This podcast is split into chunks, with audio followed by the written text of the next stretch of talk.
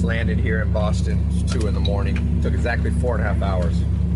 Speaking at Harvard tomorrow. I don't know that they know that I'm a college dropout, but uh, hopefully that won't be an issue. People ask me a lot whether you should go to college. I mean, look, college is one of those. College is kind of like having a pair of scissors. It's a tool. If you don't have a piece of paper, it won't help you. So, like, having a college degree is like those scissors, but you got to have other stuff too, or else it's just one part of the equation. I think the main problem in the education system is actually not college, it's junior high, high school, and elementary school.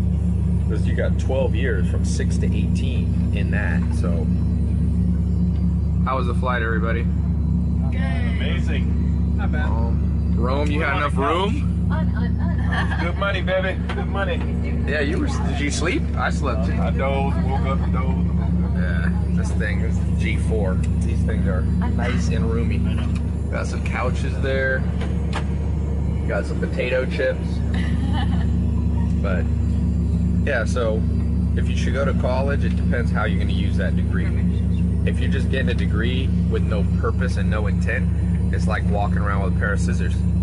you won't accomplish anything. It's got to be in conjunction with something else. So if you're getting a college degree because you want to become a doctor, well, that makes sense because legally you can't be a doctor in most countries without a college degree. If you want to learn marketing, I see people going to college for marketing. Uh, I have my doubts. I, have, I see people going to college for learning Spanish or something like that. I'm like, just go to Mexico or Panama or Argentina or Colombia or Spain if you want to learn Spanish. So you got to know when to use the right tool at the right time. That's what life's all about. But again, if you want to become a Spanish professor, then you probably should go to college. So it's a case by case basis. But like I said, don't do things for no reason. That's a real problem. People, you just ask them, "Oh, my mom said I should go to college." That was true in the in the '60s. If you got a college education, it was rare to have a college degree, so you automatically got a job. It's not rare anymore. Everybody has a college degree. So what's actually rare now is knowing how to do stuff. This is very rare.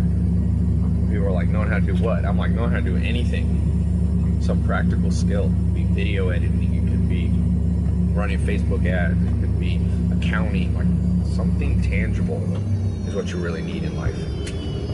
Oh, my man. Got a stewardess on this one. She said we weren't the worst. Were we the best or the worst? The best. Ah, The ta-da.